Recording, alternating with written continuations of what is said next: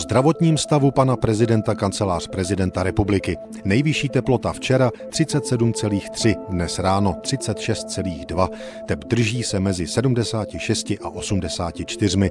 Profesor doktor Ladislav Silaba a doktor Adolf Meixner tak takhle zněla v den 71. narozenin Tomáše Garika Masaryka 7. března 1921 ta nejméně oslavná zpráva. Prezident totiž strávil své narozeniny ve stavu nemocných. Když se ale začteme například do národních listů ze 7. března 1921, zdá se z dnešního hlediska úcta k hlavě státu až neuvěřitelná. Dnešní den je národním světlem dvojnásob. Slavíme narozeniny hlavy státu, ale slavíme také narozeniny největšího Čecha přítomnosti.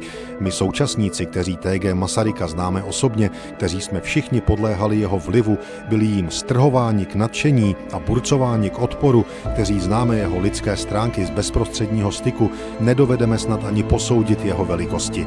Kráčel světlu vstříc a proto ti, kteří šli za ním, často viděli jen stíny, které vrhal a netušili, že čím ostřejší byl stín, tím pručí je i světlo, které jej tvořilo.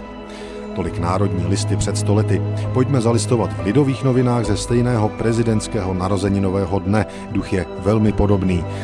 Stonal nám prezident první Čech, jemu šlit dal popalacké jméno otec, zněžněné na tatíčka a báli jsme se o jeho zdraví a byly dokonce chvíle, kdy jsme teskně pomýšleli na den jeho narozenin, jejž si přece chceme ozdobiti vyvěšením praporů, ale bylo nám útěchou vědomí, že prezident sám má důvěru ve své zdraví, že ho těší život, že chce dále sám tu být se svým lidem.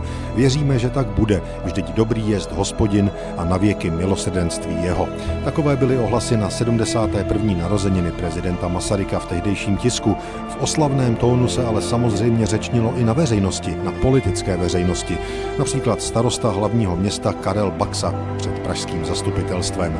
Plním jistě přání nás všech, když používám té příležitosti, abych jménem Městského zastupitelstva hlavního města Prahy a všeho pražského obyvatelstva projevil city lásky, kterou všichni lneme ke svému osvoboditeli a vůdci. S napjatou účastí sledovali jsme všichni zprávy o jeho churavosti, kterou v nedávné době byl stižen. Dnes radujeme se všichni z jeho ozdravění a hlavní přání, které dnes přednášíme, vyplývá ze svorné touhy nás všech, aby tento významný a radostný den den vracel se nám po dlouhou řadu let v rozkvětu Československé republiky vždy mohutnějším za moudrého vedení jejího hlavního zakladatele. Žádám proto, aby kabinetní kancelář pana prezidenta i hned byla požádána, by projev tento mu tlumočila. thank you